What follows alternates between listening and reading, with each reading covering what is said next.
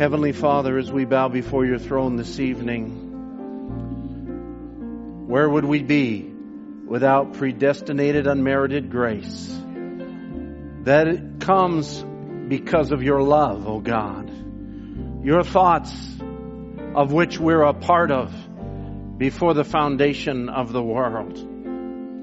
We so thank you as we lift up our needs before you at the beginning of the service. We thank you for your word. We thank you for your life. The word is not a dead letter. The word is you. And you are spirit and life. And Lord, as we bow in your presence, we're just committing all into your hands. We commit this service to you knowing, Lord, that a young man will take water baptism tonight. Because Lord, you spoke to his heart. You ministered to his soul.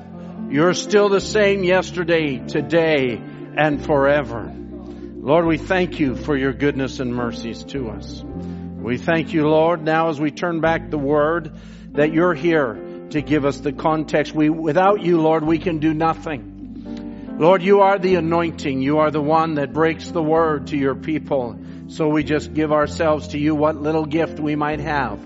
We just ask your blessing upon the word for your glory. As we read it, as we speak of it, we commit it all into your hands. In Jesus Christ's name. Amen. Amen. Let's take our Bibles and turn together, if you would, to the second book of Samuel. Second Samuel chapter 7. Amen. Gideon Lardillier is going to be baptized tonight.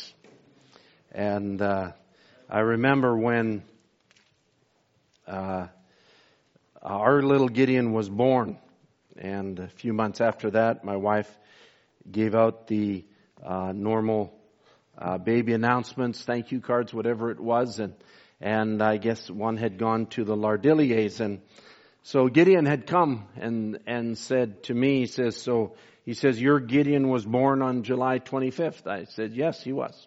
He says, so was I. And I said, wow, that's amazing. That's amazing. And, and two Gideons born on the same day. So we have a special kinship and, uh, we thank God for what he's doing in your life, Gideon. We thank God so much for that.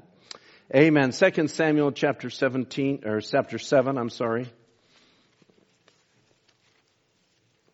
I want to, I've been looking at the subject, looking at the thought for a little while, just kind of reading some of the things Brother Branham has said about vindication.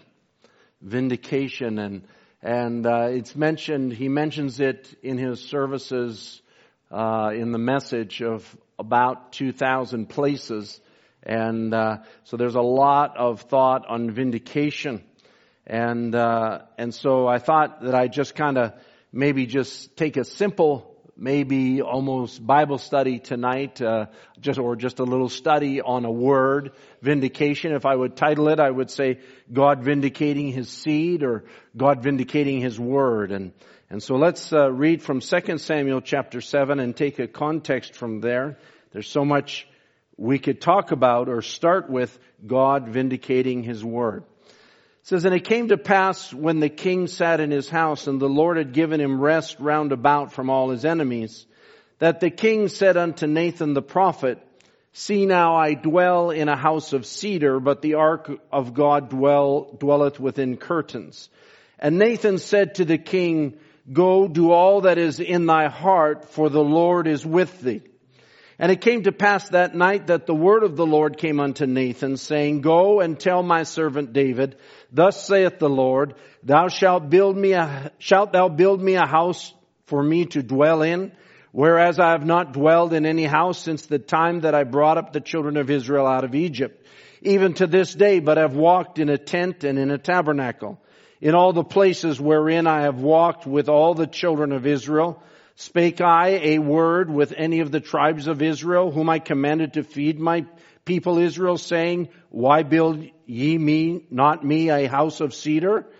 Now therefore, so shalt thou say unto my servant David, Thus saith the Lord of hosts, I took thee from the sheepcote, from following the sheep, to be a ruler over my people, over Israel.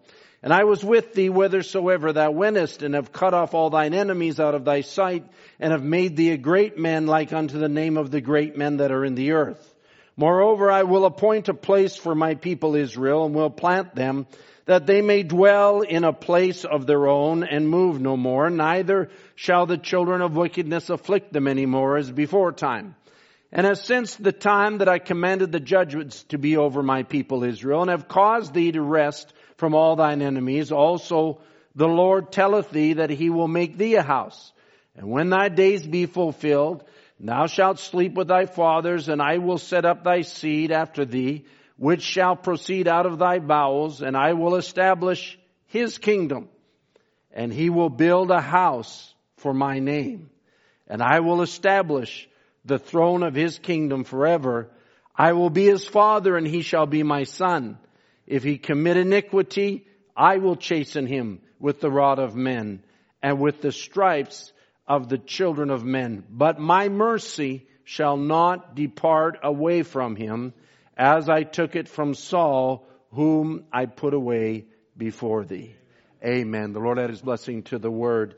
You may be seated. As we look at this scripture and, and, you know, we read an account or a, a brief summary of the life of David from the thoughts of God to his prophet. You know, we, David is coming to the end of his life, the end of his time of, we'll say, ministry to the children of Israel. And, uh, you know, many times as we, as we maybe arrive in the older years of our life, we look back and, and you know think what have we done for the Lord? Or or how uh, have we served Him? And has He been pleased with that? And and the Lord just recounts to David of how He brought him from a certain place being a little shepherd boy and brought him into the kingship and how that he may give him a name among the great names of the earth and gave him a kingdom and gave him rest from all of his enemies. These are things in the thinking of God. This is not just a story. Can you say amen to that? This is not just something that uh, the prophet is just kind of, you know, waxing uh, uh, uh, like a, a, poetic or like a flower and, and giving David some accolades of his life. No, it's God declaring to David, this is what I have done in your life. There might have been a lot of things that happened. God never summarized and says, and you fell here, or you did this wrong over there or you should not have done that. Amen? God never said that. We often think that in our own minds. I wish I hadn't done this this way. Or I wish I hadn't made that mistake. Or maybe I'm the only one that thinks that. You know, we all look back in our lives and we go, oh, if I had it to do over again, I would have done it differently. Amen? That's human life, that's human existence, but that's not the thoughts of God. That's not what God was declaring about David. But even in, in the beginning of his statement, the beginning of this chapter, you know, David's, uh, how shall we say? David's a visionary. David's a man that's musing in his thoughts. And, uh, maybe we could say he's thinking out loud. And he's saying, you know, I, I have this nice house. God has given me all, all sorts of nice things. In other words, God has blessed me and and I have been increased and and and maybe thinking back of where he come from and where he was now. And he says I've got all this. And he says God lives. The tabernacle the the ark of the covenant is in a tent. And he says somehow that doesn't seem right with me. I, I think maybe I'll build a house for God. And the prophet Nathan he says to David he says and I know I'm just rehearsing this for you but he says to David now David do all that's in your heart, for God is with you. And it's a striking statement, and Brother Branham picks it up in several different places, because we realize that Nathan is saying something according to what he sees. Number one, God is with David. Number two, David has a good heart. Uh, we even recognize that in the beginning when God chose David, how that, you know, in, we won't turn to it, but in 1 Samuel 16 as Samuel goes to anoint the next king after Saul, he goes to the house of Jesse and, and Eliab, the eldest, comes before Samuel and, and Samuel says, oh, surely this is the Lord's anointed. And, and the Lord says to Samuel, don't look on his countenance or on the height of his stature because I have refused him. For the Lord sees not as a man sees, for a man looks on the outward appearance, but the Lord looketh on the heart. Amen. So now the prophet Nathan says to David, now at the end of his, or coming to the end of his life, maybe the last inspiration that David gets, which is a good inspiration, and he says, you know, David, do all that's in your heart, because God is with you. And so now, I'll say that it was a good statement. Because, you know, many places Brother Branham talks about the predestinated seed. And he says, you know, uh, he says that predestinated seed, he talks about the woman at the well, the predestinated seed laying in her heart. Or he talks about someone else, the predestinated seed laying in their heart. When the light struck the predestinated seed, you know, that, that quickened that and brought that to life and, and it brought a change. See, because laying in that seed is who we are meant to be. Hallelujah.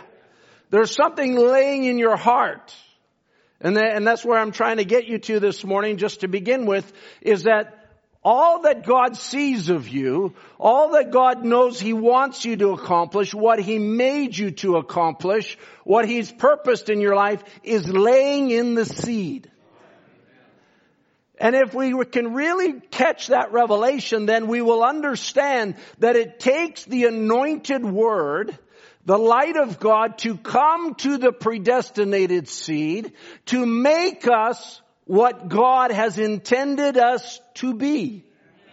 Amen. So there's things that are laying within our lives. We know that, and I guess I'm just starting real basic, and I thought just to keep it simple tonight anyway, but, you know, uh, uh, we know that in our lives, in that predestinated seed, that, that, that even in our unsaved condition, there's a yearning. The Bible calls it a deep calling to the deep. There's something pushing us somewhere. We knew there was a God. Brother Branham talks about it in, oh, I can't remember the title of the message, but he says, there was something in you. You went to this church. You went to that church. You, you looked here. You looked there. But one day the word came by your way. And, and so that word coming by your way, it quickened you. It's just like the woman at the well. She was raised in a religious home. She was a Samaritan who were religious. She is taught certain things, but she got in the wrong road and, and, and, but yet one day the word came by her way and all that she aspired to became quickened in her life now. All that was a reality, it was an eternal reality. It was an eternal reality that now become manifested in the hour that it was intended to be manifested. So that's what you are meant to be, the part of God that lays within you. And so that is, and then I'll say, I'll add to that, that is what the presence of God, the Holy Spirit, I'll say the love of God, the anointed word, that's what it comes in this hour to vindicate. Because God has sent His seed by predestination into this hour and you are here. And God comes to vindicate His seed, which is His word for the hour. Amen. All right, turn with me to Deuteronomy chapter 8 if you would. That was kind of a long way around to get here. Try and watch my time. Deuteronomy 8 is a familiar uh, text for us, talks about manna. And then we'll start at verse 2. And thou shalt remember all the way which the Lord thy God led thee these 40 years in the wilderness to humble thee and to prove thee. All right. Now let me start by saying the word vindicate is not actually in the Bible. It's not a Bible word. It's an English word that Brother Branham used many times, but it's very close in meaning to the word prove. And so even the word vindicate, if you take the actual meaning of it, it's often a, uh, it, it often means to prove what someone said or did was right or true. Or to prove that someone is not guilty or is free from blame. That's the modern definition of the word vindicate. But in the Bible we find this word prove. And God says, he says, I led these 40 years in the wilderness to humble thee, to prove thee, to what? Know what was in thine heart.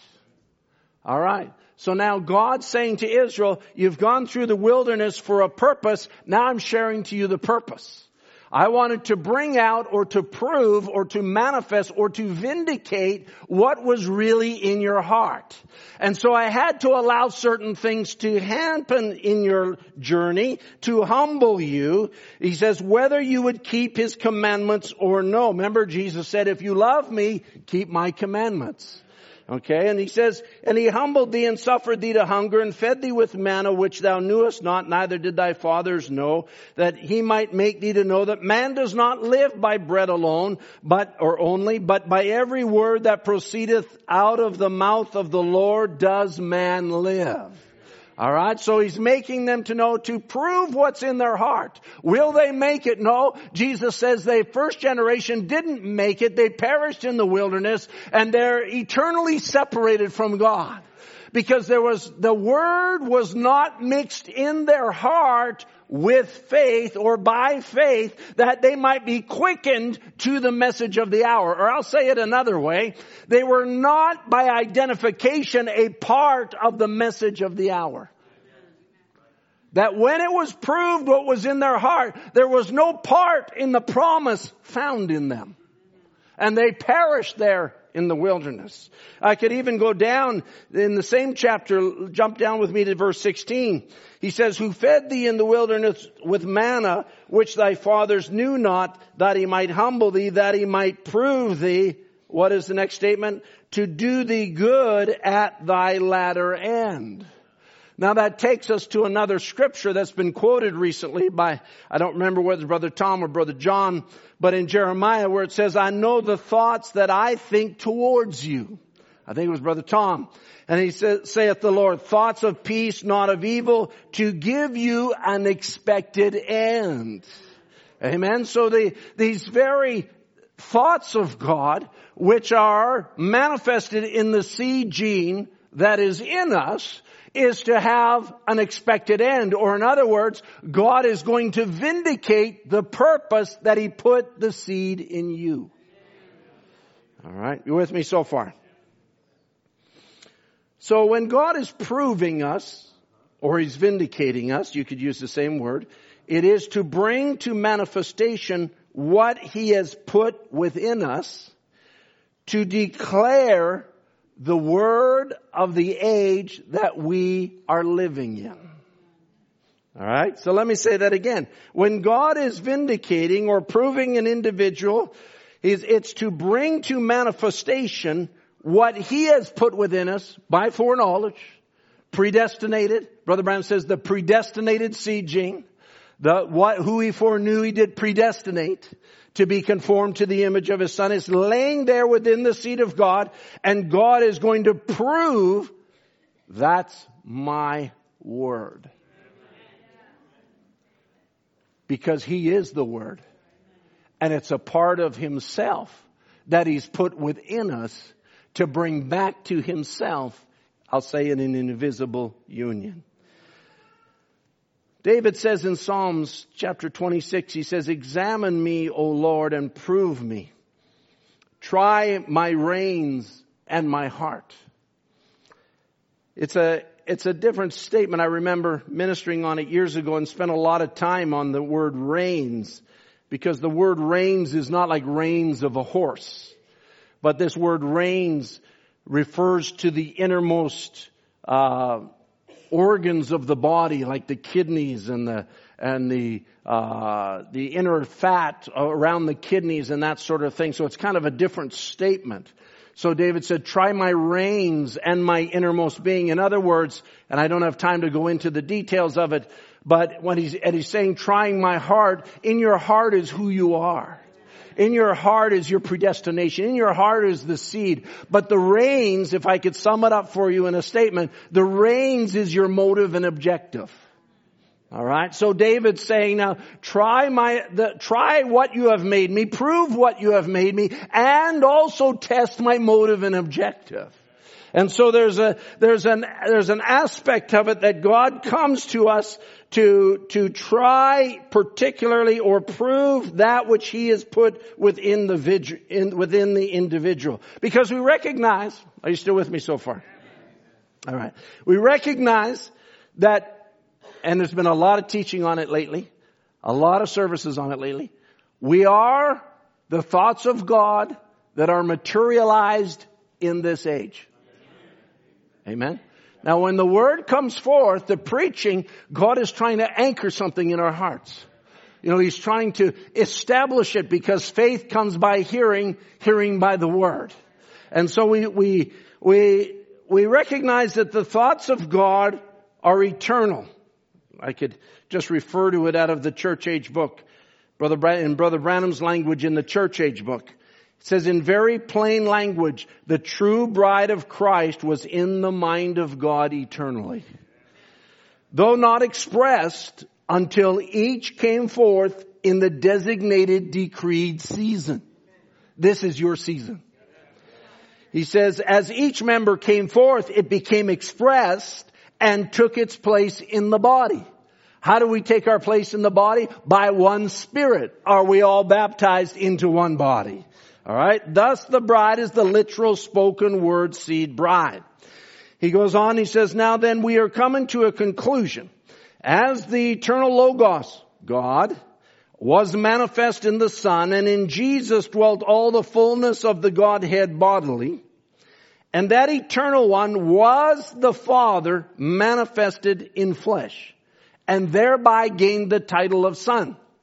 He says, even so we, and I love that statement right there in the church age book as he describes Jesus. And he says, even so we, eternal in his thoughts. Are you eternal in his thoughts? Put your name there. It's a, it's a settled work. It's not based on your emotion. It's not based on your feelings. It's based on the revelation of the word individually to you. He says, even so we eternal in his thoughts in our turn became the many membered spoken word seed manifest in flesh. Amen. So that's who I am. That's who you are. That's who we are. We are the spoken word seed manifested in flesh. We are the spoken word seed manifested in flesh. I am the spoken word seed manifested in flesh. Now just by repeating it doesn't make it so, but I'm going to keep saying it until the Holy Spirit will let it sink into as many as possible here tonight. You're not just some person born in a certain home, born in a certain family, born in a certain nation, born in a certain culture, come through life with certain experiences and certain education and certain things. No, you're the spoken word seed of God. Manifested in flesh for this hour. Amen. Just the same as Moses was in his day and Israel being a part of that, so also in this hour, and I'll come to this, but this hour God sends a prophet and we can identify the prophet as Malachi 4 fulfilled. Revelation 10 7 fulfilled. Amen. Luke 1730 fulfilled. We can identify that's, that word spoken for this hour manifested in that tabernacle of flesh, but so also is there a bride that believes the word.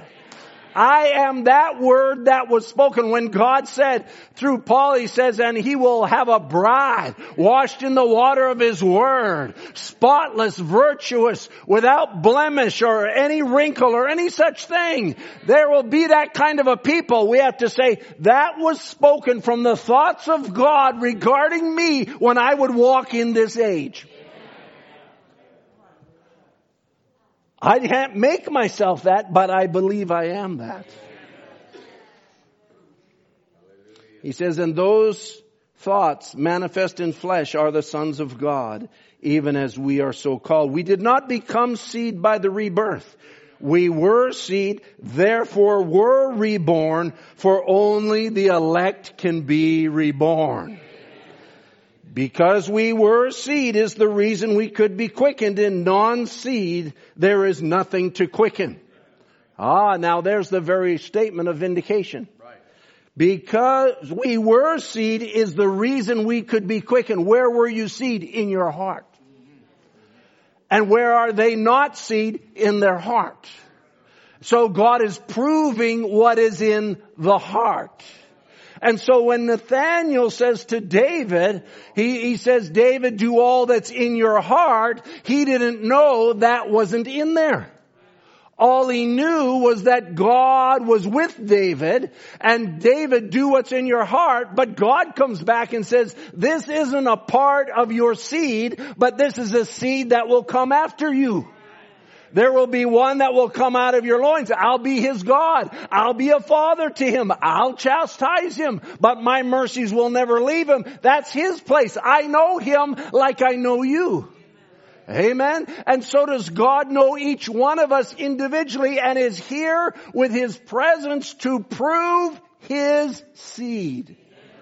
Hallelujah. I got, I better go back here to my notes because we, there's just some good things here. Amen. I love this message. I'll tell you what, you're not going to get this outside of this message.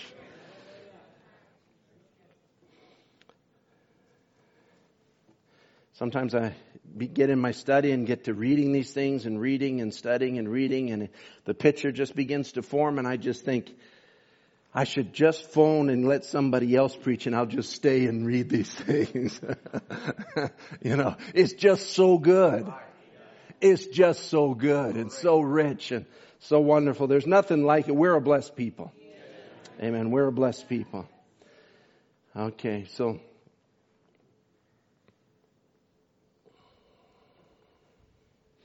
So we are the thoughts of God materialized in this hour. The thoughts of God are eternal. And we're sent to the age to manifest or vindicate the promise to the age. So then we could say we are His victory. Alright? So it brings that all into play. And remember the Bible says, we ministered on it recently, it says, be not conformed to this world, but be transformed by the renewing of your mind, that you may prove what is that good and acceptable and perfect will of God. You see, we're here to prove, we're here to vindicate, we're here to manifest, and we'll tie those three together in a moment, the very perfect will of God for this age. What is the will of God in this age? It's sitting right here. God's manifesting it in the lives of His bride. This is His will being manifested on a daily basis in each one of our lives. You know, Jesus in John chapter 6, the, at the very beginning, you know, uh, he, he says to, to, uh, I think it's Philip. I don't have the beginning scripture here and I don't want to take the time to turn to it, but he says to one of the disciples, Philip Andrew, and, and he says, now, he says, go and buy food and feed all these people. And, and Philip says, where are we going to get enough money to, to feed all these people? And, and this, the Bible says, this he said to prove what was in his heart. Okay. And so it goes on in the same chapter and he, it's the same chapter that he begins to deal with, with, we'll call it the hangers on as he begins to declare the message and begins to declare the word and, and, they begin to doubt him. What if you see the son of man ascend up to heaven from whence he came? You know, except you eat my flesh and drink my blood, you have no life in you. And he begins to declare these things. And from that time, the Bible says many went away and walked no more with him till there was only the twelve left. What was he doing? He was proving what was in their heart. And then when he comes to the disciples, he says, and will you also go away? And Peter says those words that we all love. He says, Lord, to whom shall we go? Thou hast the words of eternal life. There was something in him that recognized there's no other source for that deep calling that's within me.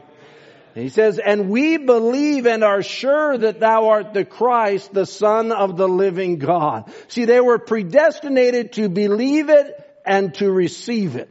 It was in them, they were a seed. You know, we could say Jesus was the spoken word, but they were the spoken word to be identified with that spoken word. There had to be, there had to be the part that would receive the other part. And so they were there declaring that in their lives. Brother Branham says it this way in Go Wake Jesus. He said, people say today, if I could know for sure that that was him, if I could just be sure, how could they be sure? How was the disciples sure of it? Now listen, not because he was an educated man, as far as we know he wasn't, talking about Peter. He only had the wisdom of God. But the worldly education, we don't have no record of him ever going to school. But some great priest or some great renowned person, oh I'm sorry, he's referring to Jesus here. He says, no, we have no record of anything like that, just a common man. But how could they know? Now listen close, don't miss this. How could they rest assured? We are sure that thou art the Christ. How could they? because they seen the promised word vindicated. Okay? Now it's not just the promised word. They seen the promised word vindicated. In other words, made manifest, made known. The living word of promise was alive, projected through that body, and they knew that God was in him. Alright? So they, they saw the promised word. What was the promised word? The Messiah. But they saw the promise of the hour vindicated before their eyes. Alright? That is to say, come into manifestation right before them. But God, uh, let me take a step back here. Because when God vindicates something, and I have to lay this in here now, when God vindicates, what He is vindicating is His Word. Alright? God does not vindicate us individually. Alright, now there's a fine line here, so I want you to catch this. Or He does not vindicate us personally. I'll put it that way. But He vindicates that He is with us. You see, what he's vindicating is himself. He's not vindicating you. That's why no man can raise up and say, I'm this or that, even though it could be by revelation of what he is, because Jesus will share his glory with no man.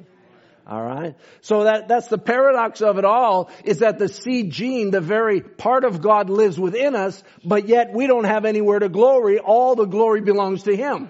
Amen? And so it's, it's really an amazing paradox. So He vindicates the Word and He is the Word and we are a part of the Word by vindication. Now if we go even a step further back, we, we talk about how that Brother Branham brings it out in the messages like shalom. And he says God interprets his word by bringing it to pass. Is that right? He says, for example, that son is the word of God. In the beginning, God said, let there be light. And when the manifested word of God, when the word of God was manifested, there was light. So first was a thought, then was the word spoken, then come the manifestation. Alright? Like I spoke before, even that's what a prophecy is. It's a thought that's spoken by a prophet to become materialized in the season when it's to be manifested. Alright? It's not a prediction. It's not some man seeing the future. It's a prophet seeing the thought of God. And so he declares it at the thought of God, and when the word is manifested, that is the vindication that it is the word of God. Okay. So Brother Branham says in Faith Once Delivered to the Saints, he says, we're not judged by how fundamental we are or how orthodox we are in our belief. We're judged by God's election and a vindication. Let that sink in a little bit. We're not judged by just how much we understand something. We're not judged by how fundamental we are. We're not judged by how much you knew and how you followed that. But rather we are judged by election. God chose you. And He vindicated that you are His.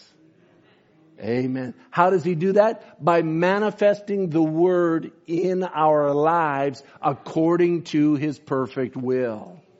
Amen. So we're all there together.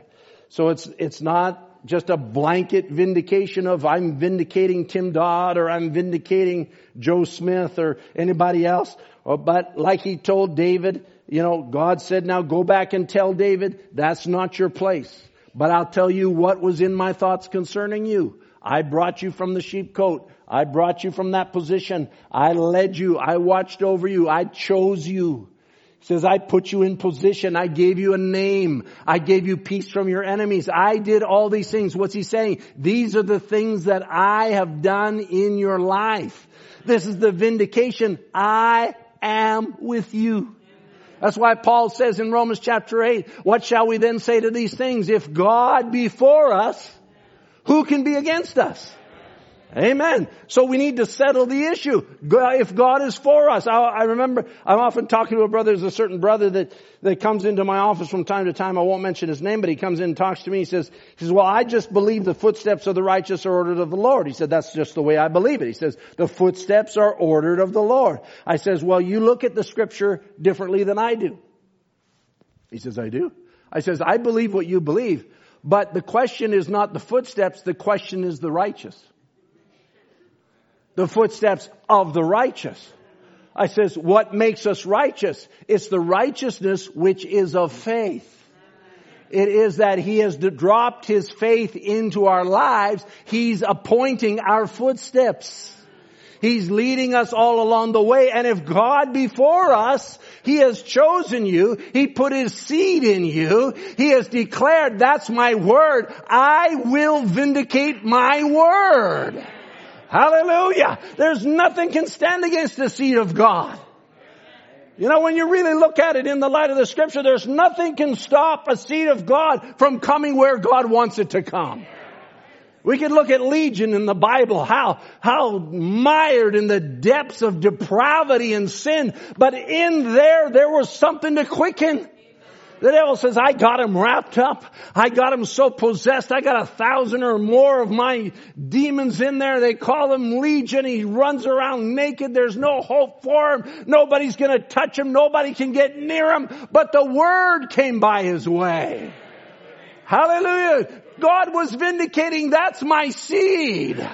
It doesn't matter what the devil does. That's my seed. Hallelujah. God vindicating His seed. Glory to God. If you're His seed, His predestinated purpose in your life will declare itself. And we sure want that, don't we?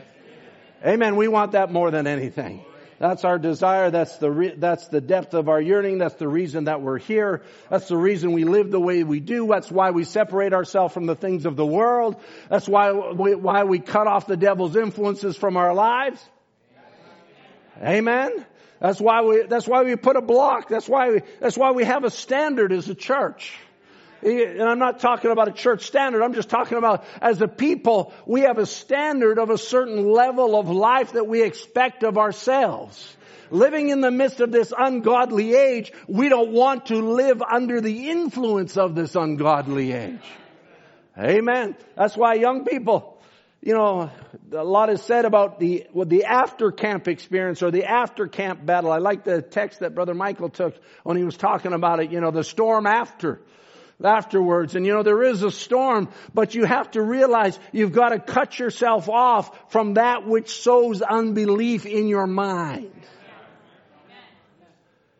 You gotta be, you gotta be men. Brothers, you gotta be real women, sisters. You gotta be people that's willing to stand and say, no, I don't want that. It's, you know, well, this is not a millennial religion. That just came to me. I thought, wow, we could really go down this road, couldn't we? This is not a millennial. What's a millennial? A millennial is someone that, that is, feels entitled to everything but doesn't want to do anything to get it. That's what they say. I don't know. That's what they say. Alright? And I'm not accusing anybody of being like that. But that's the prevailing attitude of the age. We're entitled to things, but we don't want to earn it. We want it to be given to us. I'll tell you what, you're in a battle. You're in a fight and the devil wants to take you. Stand up for the word of God. Stand up for what God has shown you. I was reading in the family altar book with the family the other day where Brother Branham said, maybe you read it too, where he said, what does it matter what the world thinks? What does it matter what anybody thinks? They're saying it's this, they're saying that. Who cares what they think? I don't want their life. I want what God has for me. I want what the deep calling is. Amen. I'm sorry I'm getting to preaching when I should just be teaching here. All right. Vindication we often think to be signs and wonders. I've said it would be 45 minutes and that's about now. but, uh, you know, we, we think a vindication is, oh, signs and wonders. But you know, the devil has signs and wonders. And if signs and wonders was vindication, then Balaam was vindicated. And Balaam was not a vindicated prophet. Why was he not a vindicated prophet? Brother Branham says fundamentally he was just as fundamental as Moses was. But there wasn't a divine vindication. But in there, they were both prophets. Oh. So now you can be a prophet and not be a vindicated prophet. Because vindication doesn't necessarily mean what we think it means. A lot of times in the human psyche or the human thinking, we think that vindication, something supernatural happens, that's God vindicating that person. That's not God vindicating that person. God vindicates His Word. And Balaam was never part of the Word. That's why Balaam could not be vindicated. But Moses was the Word revealed in that hour. And because he was the Word, God vindicates His Word. And so God vindicated that He was with Moses and he, he, he was leading the children of Israel through that. And so, uh, uh, Balaam could not be vindicated because he was not a manifestation of the word of the hour, though he was dynamic and fundamental. Catch that now. Because that's why the Bible says in the last days the two spirits would be so close it would deceive the elected.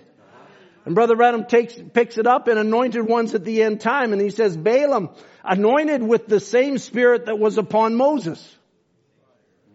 My. Now what are we talking about? The, the rain falls on the just and the unjust. The very thing that Brother Branham told Brother Biscoe. He says you gotta understand both the wheat and the tares enjoy the rain that falls upon them. Amen. Why is that? Because it's, it's an anointing in a season, but that's not the vindication. The vindication is God vindicating His word of the hour being manifested in the lives of His seed. Hallelujah. Let me read on. He says, what was the difference? The teaching of Moses was perfect. The Bible said here in 2 Peter that it was the teaching of Balaam that Israel received that God never did forgive the unpardonable sin. He says, Dathan, Korah, and many of them agreed with him and taught the children of Israel commit fornications to go after the organization that were all the same. I'll just let that one sink in a little bit. We're all the same, whether we're Methodist, Baptist, Presbyterian, Pentecostals, and what more, we're all the same. Then Brother Branham says, we're not the same. You are a separated people, holy unto the Lord, dedicated to the Word and the Spirit of God to bear fruit of His promise of this day. Hallelujah. He says, you're not of them. And then he says what we often say, I know that's awful strong, but that's the truth just the same. That's awful straight to say we're not the same as everybody that calls themselves Christian. I'm sorry, but that's the reality of it. God vindicates His word for the season. He's no longer vindicating Luther's season. That was vindicated in Luther's day. Those were the people that received the message when it was not popular to receive Luther's message. In Wesley's days, those that could receive the light of the word of that day are not the people that claim to follow Wesley in this hour. The same in Pentecost, and it's different now. The light of the word of the hours always separates God's people out because they're a predestinated seed to vindicate the promise of the day. Hallelujah. God vindicates his seed. Are you with me? Amen. In every age, he vindicates it. And that's the interpretation is the vindication. So the interpretation, the vindication, and the manifestation in Brother Branham's terminology, all refer to the same thing. It's easy to look back now in the light of the end time when all the mysteries are finished and see that it was vindicated in Luther's day and know exactly what the message was. But it wasn't easy for them. They struggled. Some went this way, some went that way. You've heard Luther had to stand above the fanaticism. I've been reading bits and pieces of uh, a biography that was written on Luther. It's very, uh, very in depth, and and uh, I just am amazed at the fanaticism. Some going this direction, and some claiming that, and this one claiming authority, and that one claiming that he's got the answers, and all the rest of it. And Luther's got to stand in the middle of it and go, "That's not the simplicity of the gospel." That's not what God is revealing and, and people going off into all kinds of fanaticisms. Oh my, I could, I could really go into that if I had time, but we're not going to. I'm just going to keep it simple. It was not easy. In Wesley's day, we can look back and identify it and say, well, we obviously see who was in the message. But in that day, it wasn't easy. The Pentecostals of the beginning of the century, and you think it's going to be easy now in the message? Oh, because I go to Cloverdale Bible Way, I'm in the message. Doesn't mean anything. I hope you're in the message because I don't want to be the only one here in the message. Amen. I hope you're catching it. I hope it's real to you personally. I hope it's a fire burning within your soul that you can't get away from it. Something that drives you to church. Something that drives you into the Word of God. Something that drives you into prayer and in, into that, that prevailing or that, that, that, that, that, you, uh, what is the word I'm thinking of out of Ezekiel? Sighing and crying. There it is. That sighing and crying in the age that you're living in. That, that God wants to seal you and mark you and set you aside and, because you're His in this hour. And He's, He's, He's vindicating who you are. And, and sometimes we think, oh, it's so hard and, and sometimes it's a battle and, and there's something in me that, you know, when I make a mistake, I, I feel so bad about it and, and, and, and, you know, when the devil trips me up over here and I, I quickly repent and, you know, I'm, I'm just a human and I'm full of mistakes and I, I, I do things wrong seems like every day or, or I, I say things wrong or I get into wrong situations, but there's something driving me to keep going. What is it? It's God proving His Word. It's God vindicating His promise. It says it doesn't matter if that's a legion. It doesn't matter if it's a woman at the well. It doesn't matter if it's a woman caught in adultery. It doesn't matter if it's a Zacchaeus. It doesn't matter who it is. When the word goes by their way, it will quicken them because they are the word to be manifested in that hour. Hallelujah. They're a part of it as much as Christ is a part of it. We in our season are the spoken word seed of God. Hallelujah. Amen. Amen.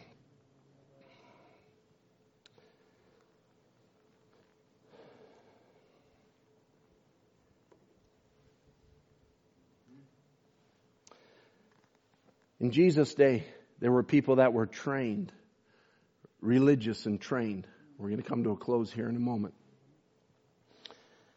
And they were, they were priests, some of them. They were religious sects like the Pharisees, which were not necessarily Levites. Paul was not a Levite. He was of the tribe of Benjamin. There were other religious sects that were trained, studied in the Word of God, studied in the Scripture. We could say fundamental. But their training was wrong. They missed the vindication of the Word for the hour when it stood before them. Jesus was the vindicated Word. And when He stood before them, the word that they claimed to believe. Now this is, this is where we really need to ask God to anchor it down, and this is what I wanted to get to tonight. It's not that we believe the word in the fundamental sense of it, though you need to be grounded in the word. I'm not saying it's, it's not all, um, uh, spiritualisms and, and uh, all kinds of, uh, the message is not hooky spooks. I'll put it that way. It's not some kind of way out something somewhere into some great spiritual dimensions. It's not, it is in spiritual dimensions. It is supernatural. But it's, it's not something that's so far out that the simple person, no, the simple people heard him gladly. The common people heard him gladly. And, and, uh, and so these people that were so studied in the word and trained, Brother Branham says in why it had to be shepherds, he says, trained to believe his word. And then when his word was vindicated before their eyes, they denied the word that was made vindication. Oh my. And, and some, some might say, well, the problem was they were, they were overtaught or they were, the problem was the teaching, uh, but the existence of teaching is not the problem. Because even Brother Branham says every age has exactly the same pattern. The light comes through some God-given messenger into a certain area, and then from that messenger, there spreads the light through the ministry of others who have been faithfully taught. So it's not teaching in the essence of teaching. But they had studied so hard, they were looking for the wrong thing. They had studied so hard that they thought they understood. But really now I'll go back to David. David, do all that's in your heart. For God is with you. And then God speaks to the prophet and says, this is not in David's heart. Because it's not for him to do. Rather, in David's heart, what I put in David's heart is almost fulfilled. And he's coming to the end of his days. But there'll be another one whom I have called. We know it was Solomon. And that I'll be a father to him and I'll be one that deals with him and I'll walk with him personally. Now that, now here's a wonderful, wonderful revelation. God did not say to David, I want you to teach him faithfully, although that would be important that Solomon be taught. I want you to impart your understanding. I want you to give him your revelation. No, God says, I'll be a father to him. I'll deal with him. I'll be a personal God to him. So is it in the message of the hour. And you know, God sends a prophet and we recognize that's the manifested or vindicated word in this hour. Can somebody say amen to that? How many of you, how many of you have that revelation? That God sent a prophet that is a vindicated word in this hour. But under the same, uh, the same pattern of God, every predestinated seed is a spoken word of God.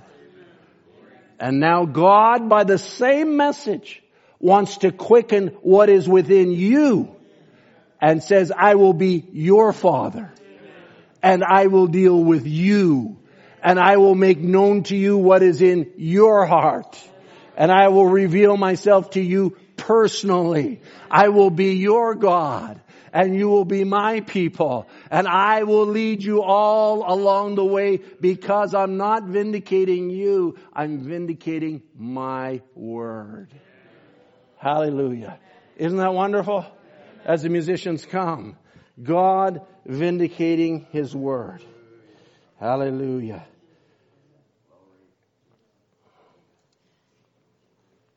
The predestination of the heart must come on display. Doesn't matter, as I said, how deeply a person is bound. Even Elijah, when he goes up to Mount Carmel and under the vision of the Lord and puts the altar in place, he doesn't just say, Lord, let it be known that I'm your servant. That's not his only statement. He says, let it be known that I am your servant and that I have done this at your command.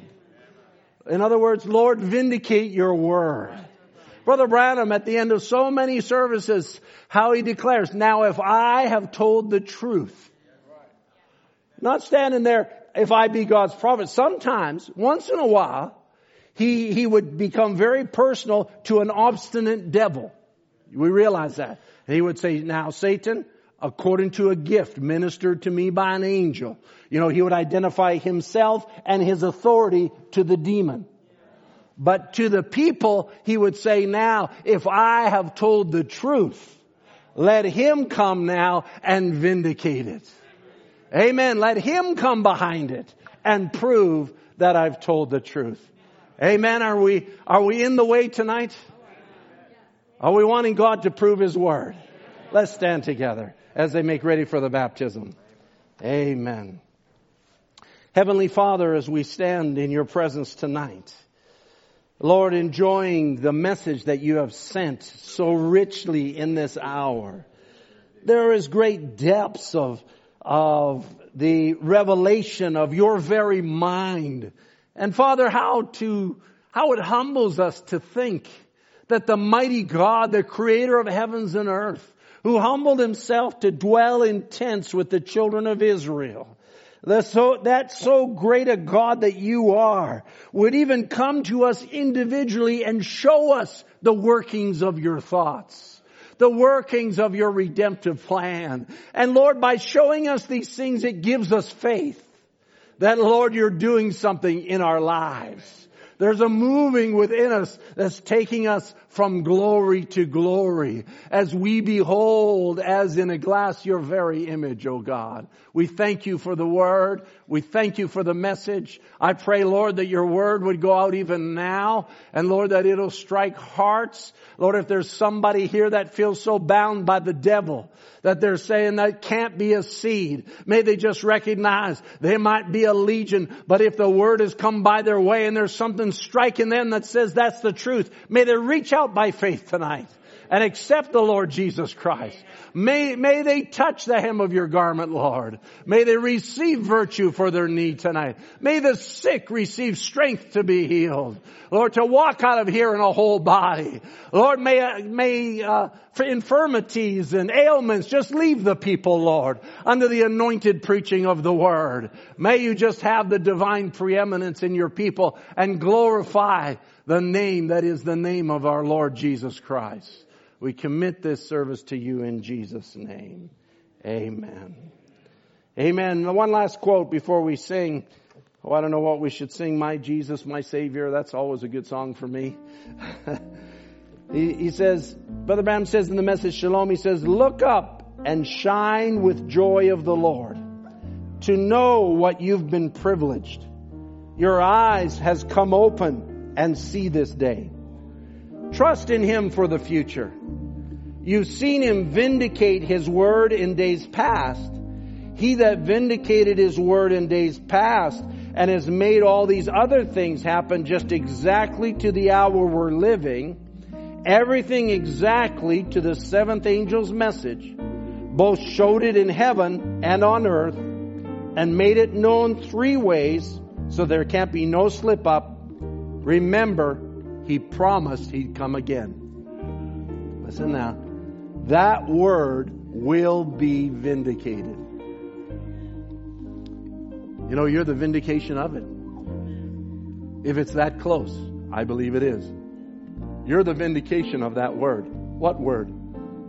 We shall be caught up with them to meet the Lord in the air. He says, God's promised word with 2,000 years of waiting. He will arrive on time. Don't be weary, He'll be here.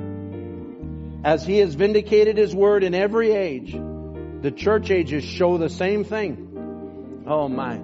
I wanted to spend time on that, but I ran out of time. Just go through every age and just comb through it and see how you know, we look back by looking at the seven church ages in the book of Revelation. We can identify, well, this was Irenaeus, and this was Columba, and this was this one, and this was their message, and this is what God vindicated. But in the hour, they were expecting the word in their age. They were under an anointing. You're under an anointing to fulfill the word in this age. He says he has vindicated his word in every age. The church ages show the same thing. And the revealing of our Lord by the seventh message and so forth, God revealed it, manifested it, and proved it. And in among us today, He showed Himself here with us and proved and vindicated His word.